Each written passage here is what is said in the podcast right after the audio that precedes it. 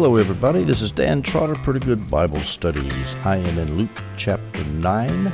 We're going to do verses 37 through 45, which tells the story of a demoniac boy who the disciples couldn't heal after Jesus came down from the Mount of Transfiguration. We discussed the Mount of Transfiguration in the last audio, in which covered Luke 9, verses 28 through 36. So we're going to do Luke 9, 37 through 45 in this audio discussing that demoniac boy. This was covered pretty well in parallel passages in Matthew and Mark, especially in Mark 9, 14 through 32. I'm going to splice in my discussion of Mark 9, 14 through 32 in this audio to cover the subject. Now, so that splice begins now. I'm in Mark chapter 9, the first part of the chapter. We had Jesus on the Mount of Transfiguration. He's come down from the mountain. The disciples ask him, What do you mean, resurrection from the dead? And where's Elijah? And he answered those two questions. They get down to the base of the mountain, which was probably at Mount Hermon, up in the north there, in the southern tip of the Anti Lebanon range.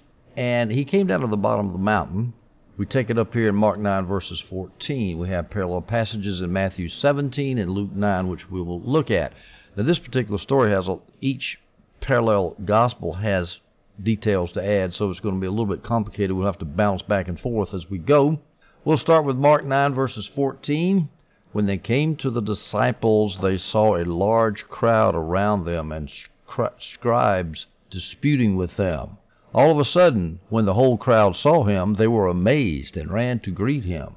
Then he asked them, What are you arguing with them about? He asked the disciples. What out of the crowd, the disciples didn't answer. Out of the crowd, one man answered him, Teacher, I brought my son to you. He has a spirit that makes him unable to speak. Whenever it seizes him, it throws him down, and he foams at the mouth, grinds his teeth, and becomes rigid. So I asked your disciples to drive it out, and they couldn't. So this is the story of the disciples of little faith who couldn't drive out the demon. Now, first of all, a little, a little, detail that Mark has that Matthew and Luke don't have is that the whole crowd ran to greet him. The other two Gospels just say they met him, but they ran to greet him in Mark. They're excited about seeing him. You know, he disappeared all night. He was up on the Mount of Transfiguration. Now, why were they amazed when they saw Jesus? Well, here's some options. One, they could have been amazed that he would show up right when the scribes were whipping up on the disciples and telling them, hey, you couldn't cast this demon out. And whoop, there's Jesus to the rescue. They could have been, the crowds could have been surprised at that. The scribes might have thought it took courage. The crowd might have thought it took courage to take on the scribes at such an embarrassing juncture. Maybe so.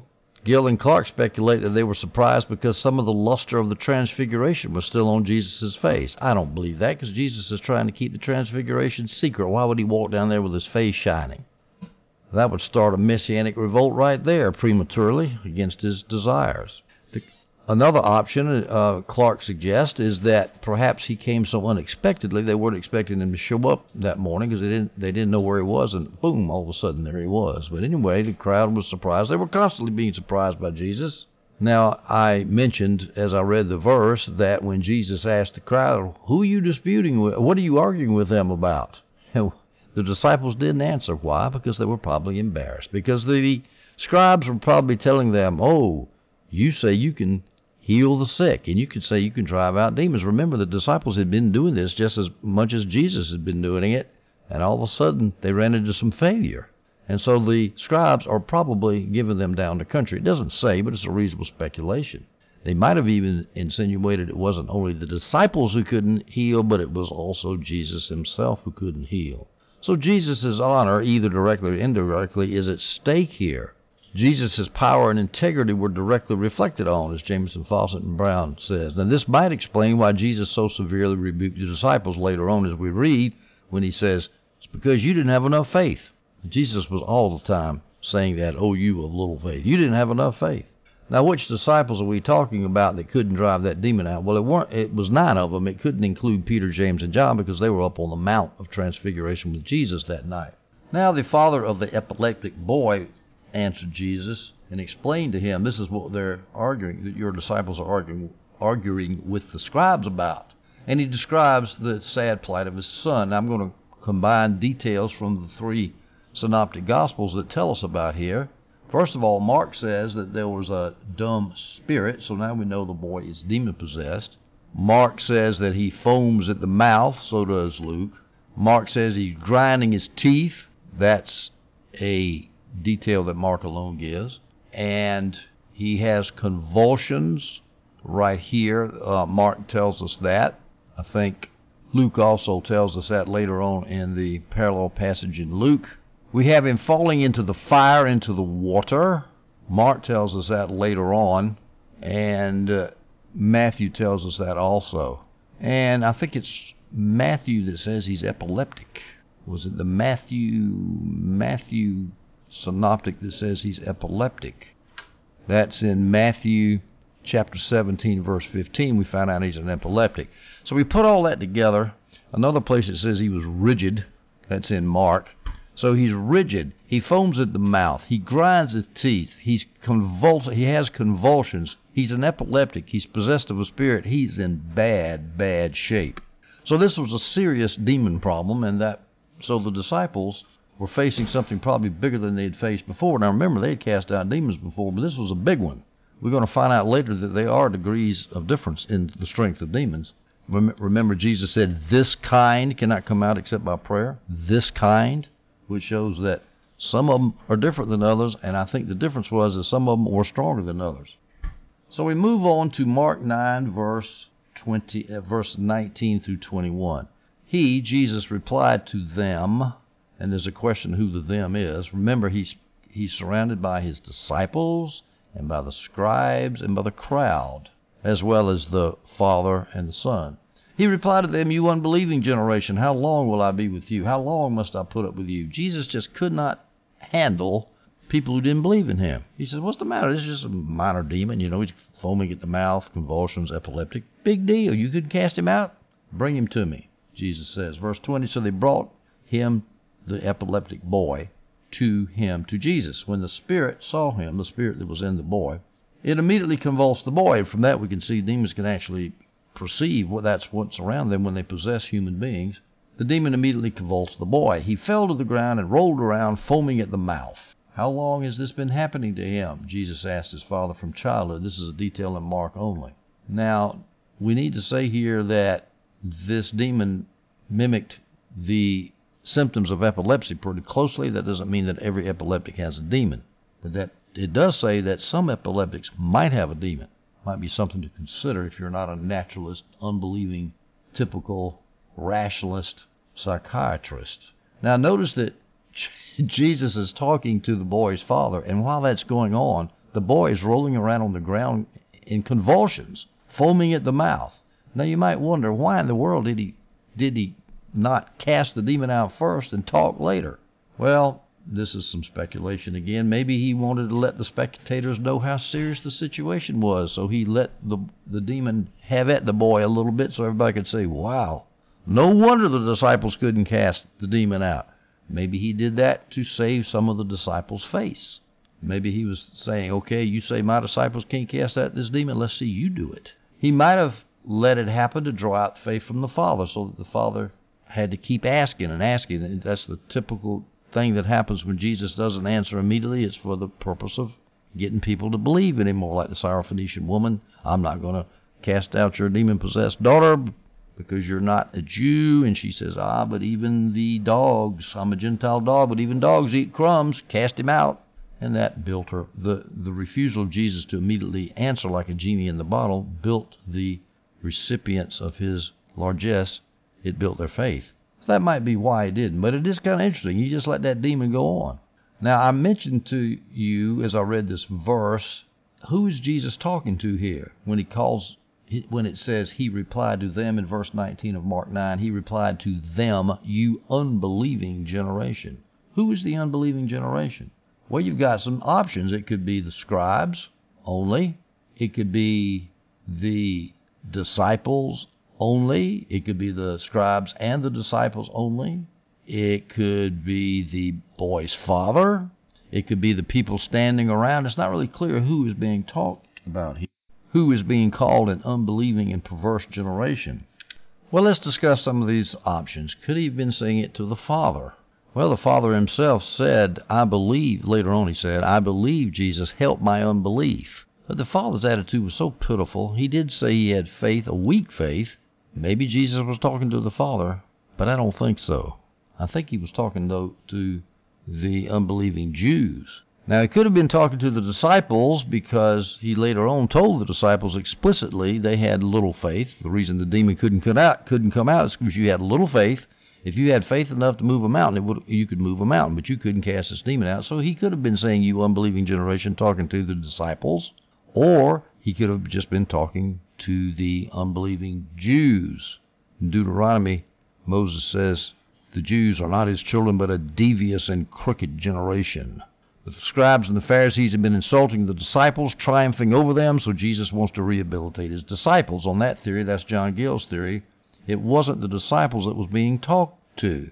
As a matter of fact, Adam Clarke agrees with him. He says, calling Jesus' disciples an unbelieving generation is an expression that could not have been addressed to the disciples, who were certainly saved from the corruption of the world and whose minds had been lately divinely illuminated by what passed at and after the Transfiguration. But at all times, the expression was applicable to the Jewish people. In other words, we can't say that the disciples were being rebu- rebuked by Jesus here. I don't know about that. Jesus all the time was telling them, "Oh, you of little faith," and he said it shortly thereafter. He said to the disciples, "You don't have faith." In my humble opinion, and I know, I know there's no way to, to determine this, but I think he was talking about all of them. None of you believed. A little detail here before we leave. Jesus asked his father, "How long has this been happening to to the son and to your son?" And the father said, "From childhood." Luke says in the passage, it says the demon never leaves him. So this was a continue, or scarcely ever leaves him. So this was a continuous thing going on, on and on and on. It hardly ever leaves him. It scarcely leaves him. Luke 9, verse 39. Now let's talk about why the man said that Jesus, that the disciples could not cast out that demon. The father could have just been trying to show, not, he might not have been trying to, to cast aspersions on the disciples. He might have just been saying, look, this demon's a big one. He's got a lot of power. Or it could have been he was trying to show the disciples are weak and you're stronger than the disciples, so how about you take care of it? John Gill points out that all that might be true, but the Father was just as guilty as the disciples. He didn't have enough faith to cast the demon out either. But I don't know. I don't really expect the Father to have that kind of faith. He had not been around Jesus' teaching and ministry that long. All right, so let's look at why some options as to why the demon did not did not come out. Option number one, according to John Gill, is because the three principal disciples were absent. Gill suggests, without necessarily agreeing with it. In other words, Peter, James, and John were up on the mountain, and if they had been down there at the bottom of the mountain with the other nine disciples, all together they would have been able to cast out that demon. I don't think so. Could have been the unbelief of the disciples themselves, the nine disciples, the nine apostles that were confronting the demon. Matthew 17:20, on later on in the parallel passage, it says this, "Because of your little faith," he told them, "because of your little faith. For I assure you, if you have faith the size of a mustard seed, you will tell this mountain, move from here to there, and it will move. Nothing will be impossible for you, including casting out a big demon." So it was the unbelief of the disciples that probably why the demon co- couldn't come out. Here's the third option unbelief of the father, Mark 9:22 through 24. And many times it has thrown him into the fire water to destroy him. The man tells Jesus, the father tells Jesus, but if you can do anything, if you can do anything, have compassion on us and help us. Then Jesus said to him, If you can, everything is possible to the one who believes. Of course, the implicit rebuke is there is, You don't believe. Immediately the father of the boy cried out, I do believe, help my unbelief, which is a, a neat expression which we'll talk about later. So it could be the unbelief of the father why the demon didn't come out. So I think there's enough unbelief to go around. The Pharisees, the disciples, and the father. And that's why I think he said, Oh, you unbelieving generation, how long will I be with you? How long must I put it with you? Actually, it wasn't going to be that very long at all after because he was getting ready to be crucified shortly. All right, moving on to Mark 9, verses 23 to, through 24 the father continues to describe the demon, the demoniac, his son's condition. And many times it, the spirit, has thrown him into fire, the evil spirit, has thrown him into fire or water to destroy him. But if, if you can do anything, have compassion on us and help us. Then Jesus said to him, If you can? Jesus is quoting him back and saying, What? If you can? What do you mean, if you can? Of course I can. That's what he means. Everything is possible to the one who believes, Jesus says. Immediately the father of the boy cried out, I do believe, help my unbelief. Now, this the fact that that demon was throwing that boy into fire or water, that means every time that boy was around any water or fire, he was in danger of his life. That meant the parents had to constantly watch the boy, living in constant fear. What a terrible situation. Now, the man's faith was weak. He says, I do believe, help my unbelief. So he, he's admitting he has unbelief. And everybody has a mixture of unbelief with their faith. Let's face it, he's not alone. But in fact, his faith had probably gotten weaker since he left home. He had gone to the disciples, had gotten no help. That's not going to help his faith any when his, his, Jesus' own disciples came cast the demons out. And then he heard the scribes, the religious leaders, his role models, ridiculing the disciples because they couldn't cast the demon out. And now the boy is convulsing on the ground while Jesus is talking. I can see why the man was sort of desperate and didn't have a lot of faith. Now, the man said, I do believe, help my unbelief. This shows that, as I said earlier, that belief can be admixed with unbelief. And you notice that he asked the lack in his faith to be made up. He had enough faith to ask for his faith to be built up. So, and I think that's a very good prayer. I don't believe you, Jesus, enough. Help me, my unbelief. Make me believe more. Let me trust you more. To love you more dearly, to tr- to to trust you more and more. So there's nothing, absolutely nothing wrong with acknowledging that Jesus is the source of our faith. Jesus is the source of our faith. We don't have faith in faith. The, the man, the Father, did not say, I believe in you, Jesus. I believe, I believe, I believe, and start quoting a bunch of faith formulas and talking about, I have faith in my faith. No, he didn't do that, like certain people I know in the hyper faith movement he looked to Jesus and said, Build my faith. And that's how you build your faith. You get into a relationship with Jesus and learn more and more about Him, your faith's going to get stronger. It's not by how many times you can quote the scripture about whatsoever you ask, believing God will do for you. Although that's true, it's a true scripture, but it's not just by quoting the scripture mantra like that you're going to increase your faith. You got to learn look to Jesus. Note that the man was honest. He didn't start blabbing those name it and claim it faith formulas. He admitted it. You know, I'm sure the faith people would say, help my unbelief. Oh my gosh, that is a negative confession. Jesus is not going to help this man. Well, actually, Jesus did help him. He cast the demon out. There are many examples where people say things that faith, hyper faith people will say in negative confessions where Jesus answers. And this is one of them right here. Moving on to Mark chapter 9, verse 25, when Jesus saw that a crowd was rapidly coming together, he already had one crowd coming down off that mountain, and apparently they'd kind of dispersed a little bit, but now they're coming back together again. Jesus didn't want to get involved in crowd hysterics. He rebuked the unclean spirit, saying to it, You mute and deaf spirit, I command you, come out of him and never enter him again. Notice this is a future deliverance as well as a present deliverance because he says, Never enter him again. Never again shall the demon come into this boy. That crowd made him hurry up because Jesus was trying to avoid publicity. We'll find out later he, he's going through Galilee completely secretly, not preaching to the crowds at all, just talking to the disciples as he prepares for his crucifixion in Jerusalem. Moving on to Mark 9, chapter 26, verse Mark chapter 9, verses 26 through 27. Then it came out, the demon, shrieking and convulsing him violently. The shrieking is, a, is something that's added by Mark. Shrieking and convulsing him violently. The boy became like a corpse, so that many said, He's dead. But Jesus, taking him by the hand, raised him, and he stood up. Apparently, it seems to me that the demon had done some physical damage on the way out. Maybe the boy was exhausted from all the convulsions. It could be. I've heard demon stories like this that happens a lot. People just go, just lie limp after the demon comes out. Mark 9, verses 28 through 29. After he, Jesus, went into a house, now they're alone now, they're away from the crowds. I don't know where they are, but they're alone. His disciples asked him privately, Why couldn't we drive it out? And he told them, This kind can come out by nothing but prayer and fasting. Now, I'm using the Holman Christian Study Bible here, and the and fasting is in brackets, which means there's questions about which uh, whether the uh, original autograph had and fasting in it because the manuscripts vary. They have a lot of variance there, and so they put and fasting in there. So it's not clear that and fasting is in there. But it doesn't really matter because, well, I shouldn't say it matter. Well, I guess it might matter. The question we might ask here, though, is why did Jesus say this can come out nothing by prayer and fasting? Now, what I'm going to do here is I'm going to compare the three synoptics. And we're going to see in our parallel passages that Jesus has two different answers. In Mark 9, he says this kind can come out by nothing but prayer. I'm going to assume the in fasting is not there just to avoid discussing that. But this kind can come out by nothing but prayer. In Matthew, Jesus gives the reason for why the disciples couldn't cast out the demon is because of your little faith. You don't have enough faith.